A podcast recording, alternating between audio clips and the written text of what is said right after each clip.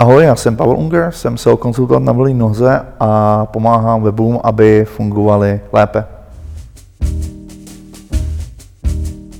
Milí přátelé, mým dnešním zácným hostem v naší sérii rozhovorů na téma, jak podnikají profesionálové, je jedna z předních postav eh, českého digitálního marketingu, eh, SEO konzultant Pavel Unger. Pavle, díky, že jsi přijal pozvání. Kdybys měl divákovi, který nerozumí digitálnímu marketingu vysvětlit vlastně, co, co obnáší tvoje práce, tak co to vlastně znamená? Každý asi tuší, že to SEO, nějaká ta optimalizace pro vyhledavače, ale co, hmm. jaká je ta faktická náplň vlastně té tvojí práce? No, on je to takový, já vždycky říkám, že je to takový magický mix ryze technických a ryze kreativních a strategických činností. To znamená, na jednu stranu tam můžou být úpravy zdrojového kódu, nastavení serveru a takové jako fakt hodně technické věci. A pak třeba o tom, jakým způsobem chceme, aby to působilo na lidi, trošku nějaké věci z brandingu, eh, z komunikace, z obsahové strategie. Hmm. A to jsou vlastně takové už vlastně strašně těžko uchopitelné věci, docela abstraktní. A to je vlastně kombinace toho, jako já vlastně jako dělám. Znamená, že na jednu stranu komunikuju s vývojářema, aby tam něco nastavili, na druhou stranu řeším, co na tom webu bude, jak to bude napsaný, jak ta značka má komunikovat mm-hmm. a všechno to jako skládám dohromady do jednoho celku. No. Uh, ty jsi poměrně dlouho dělal v agenturách, uh, dělal jsi v těch největších digitálních Vataxů, v Hádničce, kde jste teda obsluhovali jako velké firmy, vlastně korporace. Je, kdo je tvým typickým klientem dneska? No, ono se to teďka vlastně, co jsem třetí rok na volné noze, docela blíží tomu, jak to bylo tenkrát. Hmm. V začátku to byly spíš jako střední firmy, respektive já pro ně dělám nejradši kvůli tomu, že oni jsou pořád hodně flexibilní.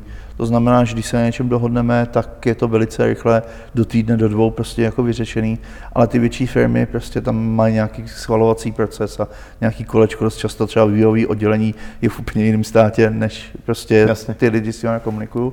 Takže uh, jsou to i ty velké značky, ale tam většinou řeším ryze konzultace, protože tam oni často dělají to, že mají nějakou agenturu nebo několik agentur, ale rádi mají třeba nějaký pohled z třetí strany, uh, někoho, jestli jim to prostě funguje správně Jasně.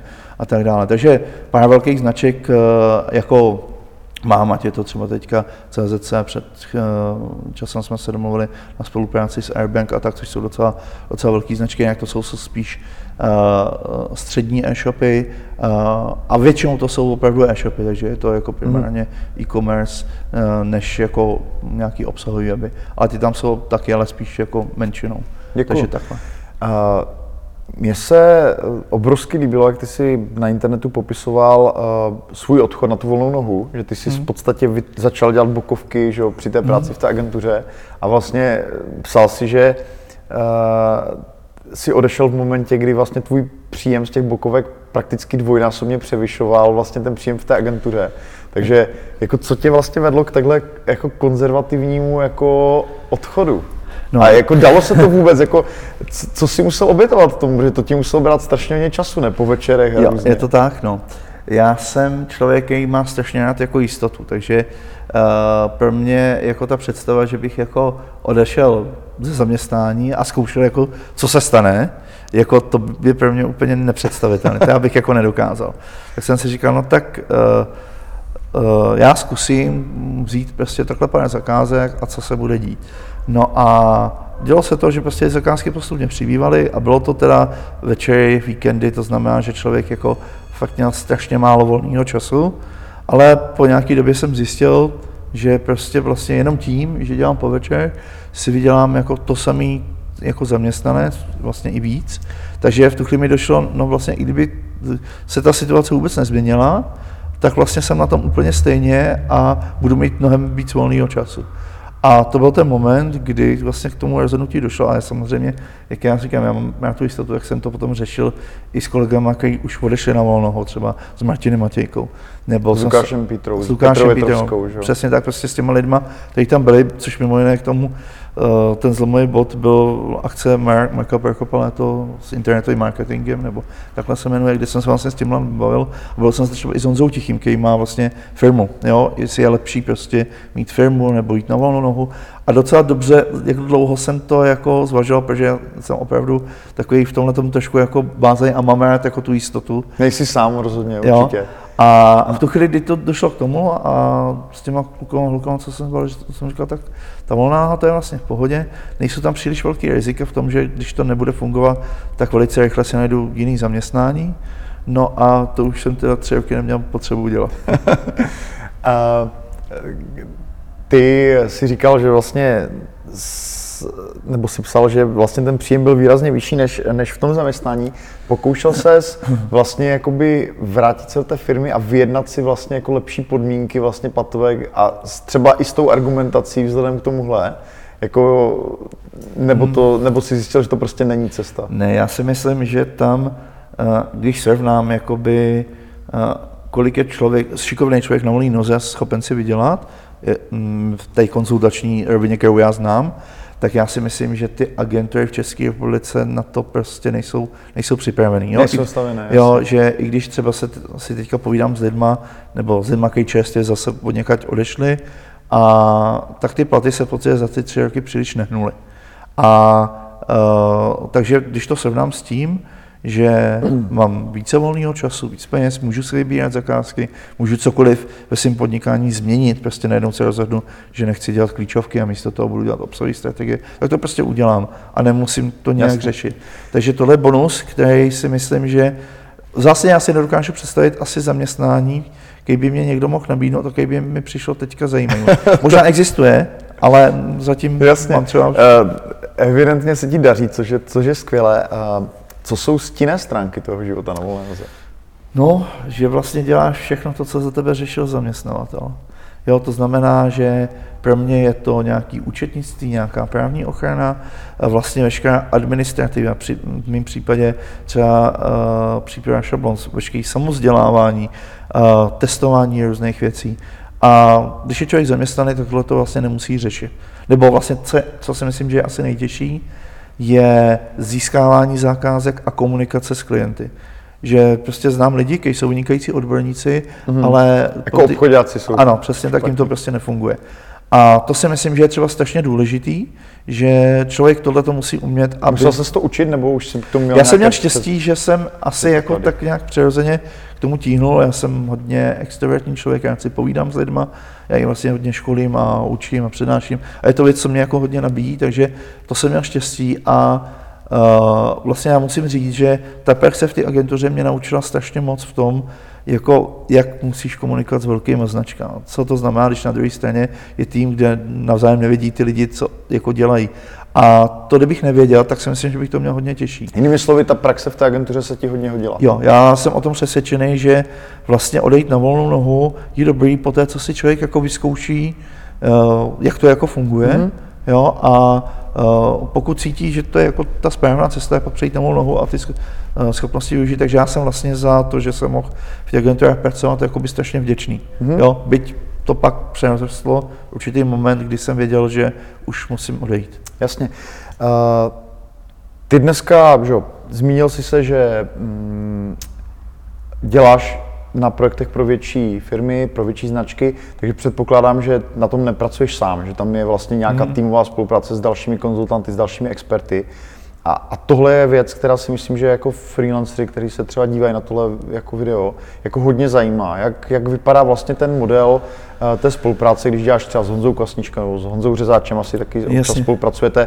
Jak, uh, jak vlastně, uh, kdo tu zakázku řídí, kdo jako kdo vlastně má největší podíl na tom profitu, jaký je vlastně ten model, který aplikuješ ty? Hmm, jasně. Uh, to byla jedna věc, kterou když jsem odcházel, tak jak jsem říkal, jsem hodně společenský člověk a mě by asi nebavilo furt pracovat z domu a sedět doma sám, jo, takže já jsem se vždycky snažil, uh, ať už to bylo Marketákov, nebo teďka mám kancelář vlastně s Filipem Poslaneckým, s lidma z AVDF a s pár dalšími freelancerma, jako být jakoby součástí nějakého dění a když jsem nabíhal první zakázky, jak jsem najednou viděl, ale tady vlastně ty lidi potřebují jako nějakého UX konzultanta. Jo, mají špatně texty, potřebují copywriter. A přišlo mi strašně jako blbý říct, ale já vám udělám jenom tohle na ostatní, někoho sežinte a já končím. Tak jsem říkal, no tak to vlastně udělejme tak, že já znám prostě dobrý lidi, kteří řeší UX nejčastěji, to řeším s Honzou Kvasničkou. Jo, znám lidi, kteří píšou dobře texty, lidi, kteří dobře PPC, že jo, tak jsem začal nabízet to, že my vás provedeme tím projektem, seženeme vám podle našeho názoru, no, podle mého názoru, ty nejlepší lidi, na který se dá spolehnout, kteří odvádějí podobnou práci jako třeba já nebo jako Honza. A ale v zásadě uh, každý z těch freelancerů je tam vždycky sám za sebe. Jo? To znamená, že uh, on, ten freelancer si vyjednává s tím klientem své vlastní podmínky cenové Aha. a ty jako dohlížíš na to, aby ta práce třeba nebyla předražená a tak dále. Přesně tak. To znamená... Upozorňuješ třeba toho svého kolegu, že vlastně jako si tam v pozici třeba projektového manažera nebo nějakého garanta a že třeba dohlížíš na to, aby vlastně ta třeba kontroluješ kvalitu jejich práce?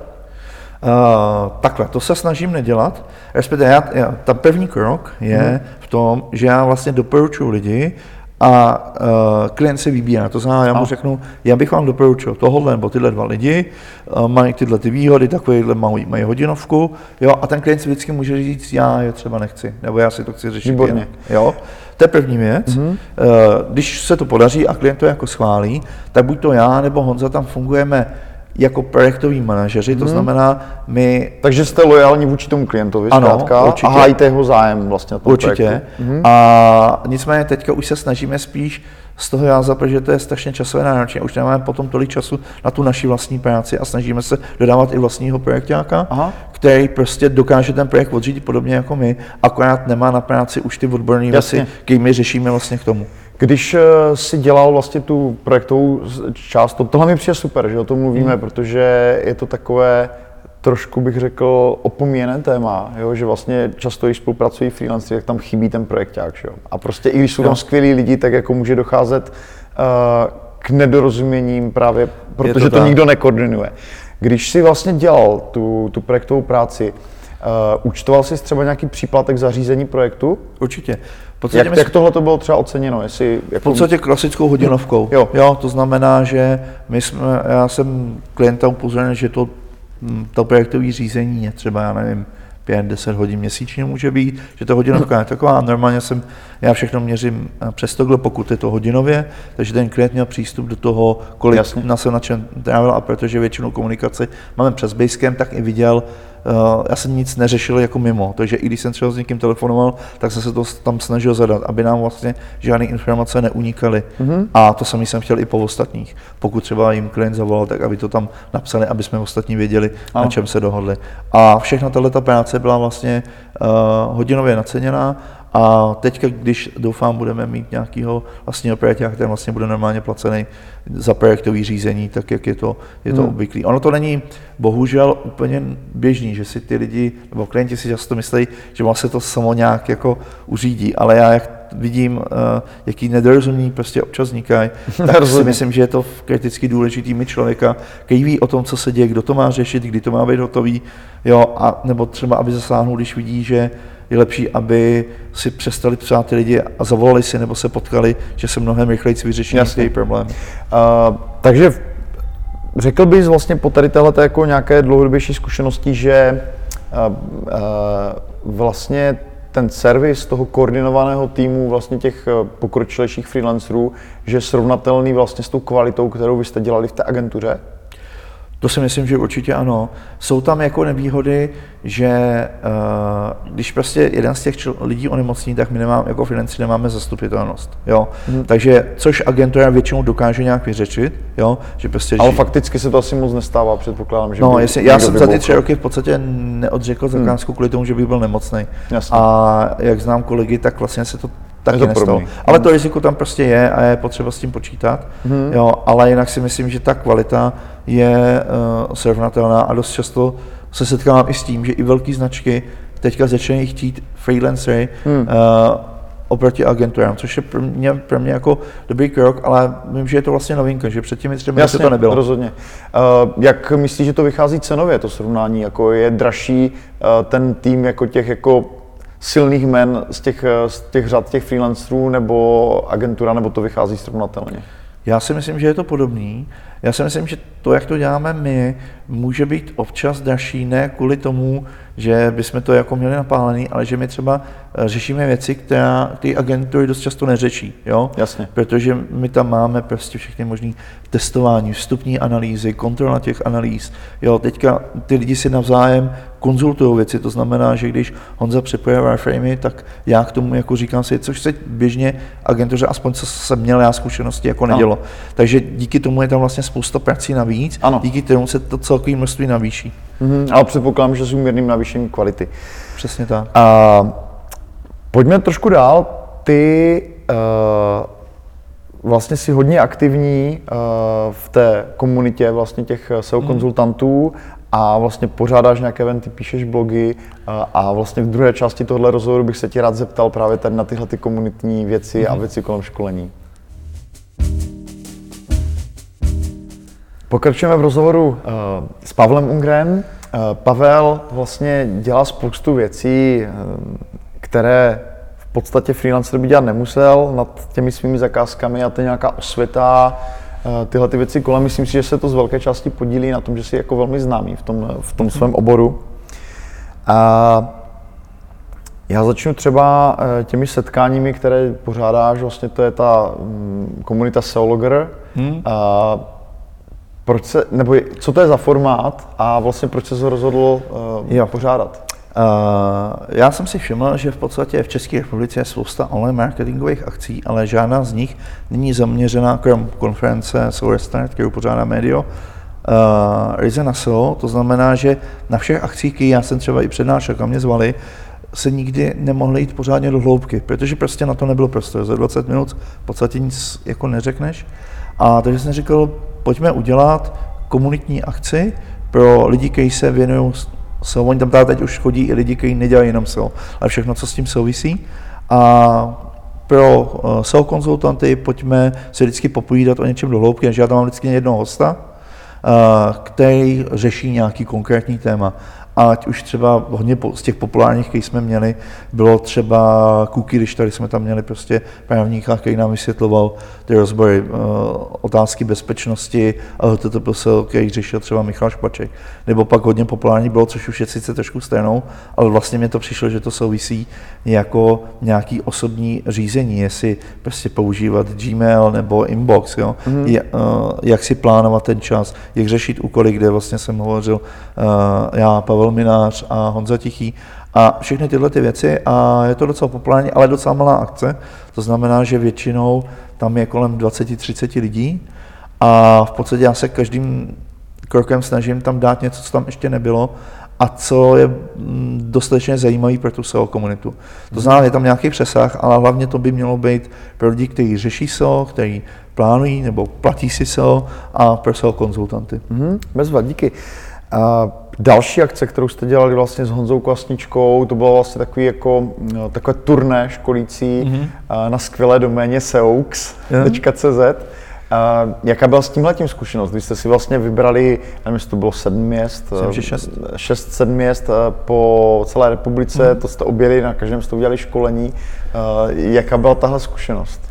To bylo strašně super, protože my jsme dali i umyslně docela nízkou cenu, Eh, z toho důvodu, protože naším cílem bylo, aby i lidi, kteří to normálně neřeší, a ta představa, když jim řekneš, musíte dát za web 100 tisíc, je pro ně úplně nepředstavitelná, pochopili, proč vlastně je dobrý dát za web třeba 100 tisíc, co všechno to znamená, eh, co si tím jako pořeší, na co si mají dát pozor.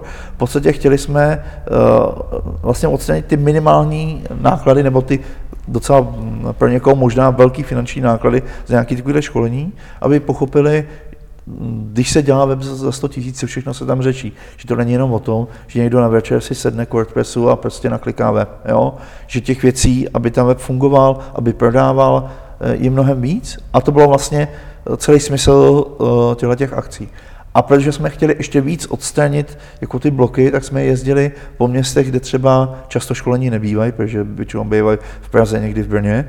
A aby ty lidi neměli ani problém s tím, že musí někam jezdit. Aby, ano. aby jsme prostě se dostali, byli jsme v Plzni, v Budějovicích uh, a kvůli tomu jsme to vlastně dělali. A ta odezva byla fakt dobrá. Neměli jsme jedinou negativní reakci, jedinou negativní zpětnou vazbu. Uh, jaká, jak to hodnotíš jako zpětně? Přineslo ti to třeba nějaké nové příležitosti? Byly třeba z těch regionů nějaké jako navazující akce, komunikace, jak, jak, jak, jaký byl přínos vlastně pro tebe třeba? Jako ten přínos pro ty účastníky je jasný, že? To, mm-hmm. to, to bez zesporu. A co to dalo vám?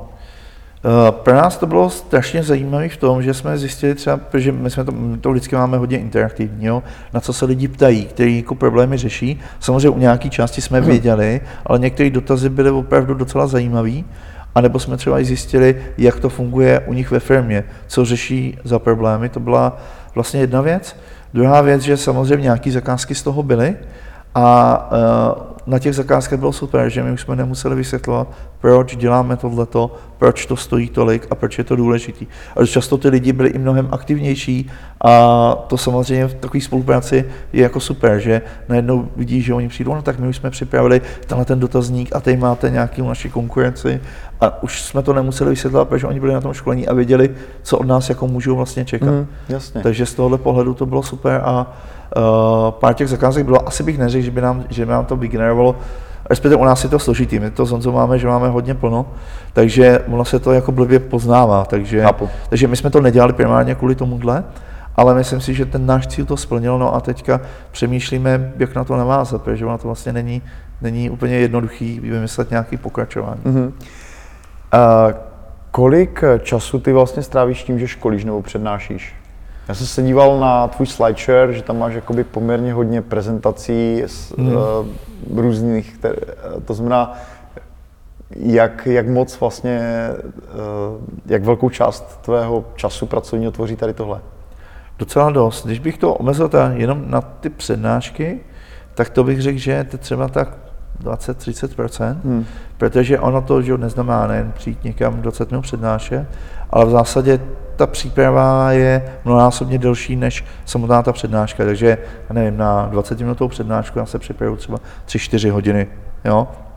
A Uh, Ve firmě typicky, jo, nějaká přednáška? No, nebo, třeba, nebo hmm. na konferenci, jo, prostě Jasně. u školení je to ještě delší, to znamená, že třeba denní školení pro mě znamená dva dny přípravy, jo, a uh, díky tomu vlastně to zabere dost času, ale já, protože uh, díky, vlastně proto já to dělám, protože já si myslím, že uh, ta společnost nebo ta komunita, vlastně i ty agentury, kde jsem pracoval, mi něco dali a já se to nějakým způsobem snažím vracet zpátky. Hmm. Takže si myslím, že, jako, že proto dělám ty komunitní akce, proto dělám tyhle ty přednášky, které jsou z dětí většiny jako naprosto zdarma za vstupné nebo za nějaké občerstvení ale myslím si, že je právě dobrý o těch věcech mluvit, aby se dostali víc do společnosti a lidi pak rozuměli, proč je důležité některé věci řešit Jasně. a které ne.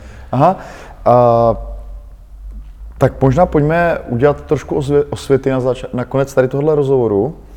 A, hodně lidí má nějakou představu o té optimalizaci toho webu pro uživatele vyhledávačů a pro ty mhm. vyhledávače samotné ale která je hodně zastaralá, že? která je hodně zkreslená. Na tom trhu se pohybuje jako spousta v podstatě konzultantů, kteří jsou úplně mimo. V podstatě hmm. doporučují věci, které nejenže jako nepomohou toho, tomu webu, ale dokonce mu můžou jako vážně uškodit.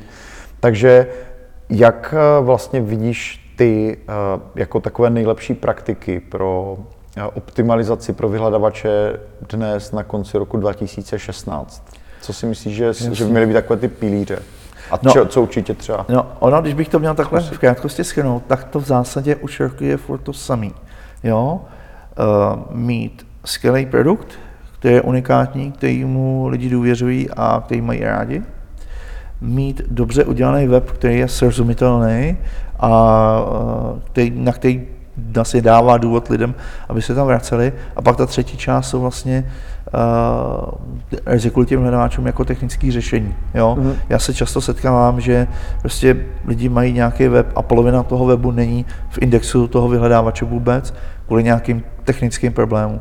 A já si myslím, že když se tyhle ty tři věci jako splní, tak eh, spoustu toho věcí, těch zbylých věcí už jde strašně jednoduše. Samozřejmě u velkých projektů je, je tam je spoustu uh, jako věcí jiných, ale obecně platí, když už chci prodávat třeba, já nevím, uh, školení o podnikání na volné noze, tak musím vědět, kdo je ta moje cílovka, co asi hledají, když hledají to, co já nabízím, a když už to vím, tak to musím mít na webu. To znamená, ty věci, které hledají, tam musím mít někde v textu, textu schovaný a zároveň musím přesvědčit, že to, co jako tam mám, je uh, vlastně ono. Já vždycky říkám, že vlastně výsledky vyhledávání jsou něco jako uh, výkladní skříně, když jde člověk po nějaké ulici.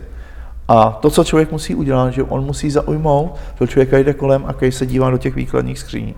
A pokud Jasně. se mu to podaří, tak uh, to většinou funguje dobře. A uh, já hodně souhlasím s tím, co říká třeba Honza Tichý, že současný SEO je takový brand building. Jo? My musíme přesvědčit uživatele, vyhledávat, že náš web je prostě nejlepší. Jo? Hmm. A to je hodně o značce, o tom, jak komunikuju s lidmi, co mám na tom webu napsaný. Vlastně dost často to i funguje o tom, jak se k těm lidem chovám, že já se fakt setkám s tím, že třeba klient, který eh, všechno po technické stránce obsahují je správně, ale třeba se jenom blbě chová k lidem na sociálních sítích a oni neklikají, nechtějí tam chodit, protože se jim to nelíbí. Chápu. Uh, já když jsem si pročítal některé z těch tvých eh, webů vlastně o vyhledavačích nebo o té problematice, tak uh, jedna z věcí, která mě tam zaujala, je vlastně to oddělení toho mobilního indexu vlastně v tom mm-hmm. Google. To znamená, že ten by měl být podle toho, co jsi tam psal, hlavní. Uh, jako Chápu, jo, prostě lidé používají často mobil, ale je to vůbec jako, je takováhle technická informace něco, co by mělo jako běžného hm, provozovatele webu vůbec nějak znepokojovat? Eh, nebo měl by kvůli tomu nějak jako zásadně měnit jako tu strategii, nebo je to spíš jako informace jako právě pro ty e-shopy, pro jako hm, weby, které jsou hodně orientované že na obrovské množství konverzí a tam jako i malá optimalizace má velké jako dopady, takže hmm. jak moc třeba tady tyhle ty informace vlastně jsou relevantní vůbec pro majitele, provozovatele menších webů? Hmm. On, uh, takhle, myslím si, že tahle informace je zrovna důležitá spíš pro ty specialisty, hmm. uh, kterým já se snažím uh, přinášet na tom webu ty zásadní informace. Uh, a v zásadě ta otázka relevance je vždycky na konkrétním případě. Jo? Jsou weby, kde já si myslím, že prostě nemít správně vyřešenou mobilní verzi nebo responsivní web je prostě sebevražda. A jsou weby, kde to nejspíš ještě dalších 10, možná 20 let vůbec nebude důležitý, hmm. že ty lidi chodí primárně do desktop, desktopových uh, zařízení a tak dále. Hmm. Nicméně je vidět, že uh, ta informace byla, že prostě mobil nebo mobilní zařízení, nejen mobil, budou čím dál tím víc důležitější a ten Google to má nějak změřený a proto jako primární bude považovat tu mobilní verzi, pokud bude existovat. A třeba teď, jak jsem byl na Stavském Barcampu, tak tam měl přednášku Mark Broom z Haverky, který vlastně, uh, oni mají zhruba 35 a 30 uh, návštěvnosti z vyhledávačů a do dalších dvou let očekávají z mobilních, teda uh, těch vyhledávačů. A očekávají, že za dva roky to bude 50 Jo, to znamená, to sdělení vlastně je, nebo to je to, co by měl ten konzultant si to nějak přebrat, podívat se na tu aktuální situaci webu a říct, hmm. hele, nemáme responsivní web, dějou se takovéhle věci, třeba teďka to ještě úplně nehoří, ale pojďme na tom začít pracovat, hmm. aby jsme to za rok třeba spustili. Jo? Děkuji. Uh, a úplně na závěr ještě, co v tom SEU určitě nedělat? Co jsou takové ty opravdu jako techniky, které už jako jsou toxické a v podstatě neměly by být jako... Hmm, rozumím. Jako v zásadě nesnažit se ty vyhledávače podvádět. Jo, znát uh, to, co se vyhledávačům líbí, nelíbí, je to v nápovědě seznamu, Google má Webmaster Guidelines, kde tyhle ty věci jsou docela jasně napsané. A nepřemýšlet o tom, jakým způsobem ho mám obejít, abych z toho vytřískal co nejvíc, ale spíš přemýšlet o tom, co mám udělat, abych se těm vyhledávačům líbil co nejvíc. Jasně. Jo? To znamená prostě nevycházet z toho, že se, že se mi podaří krátkodobě obelhat ten algoritmus, Přesně ale tak. spíše při návrhu uh, webu a té strategie vlastně uh, vycházet vlastně z jejich doporučení. Přesně tak. Jasně.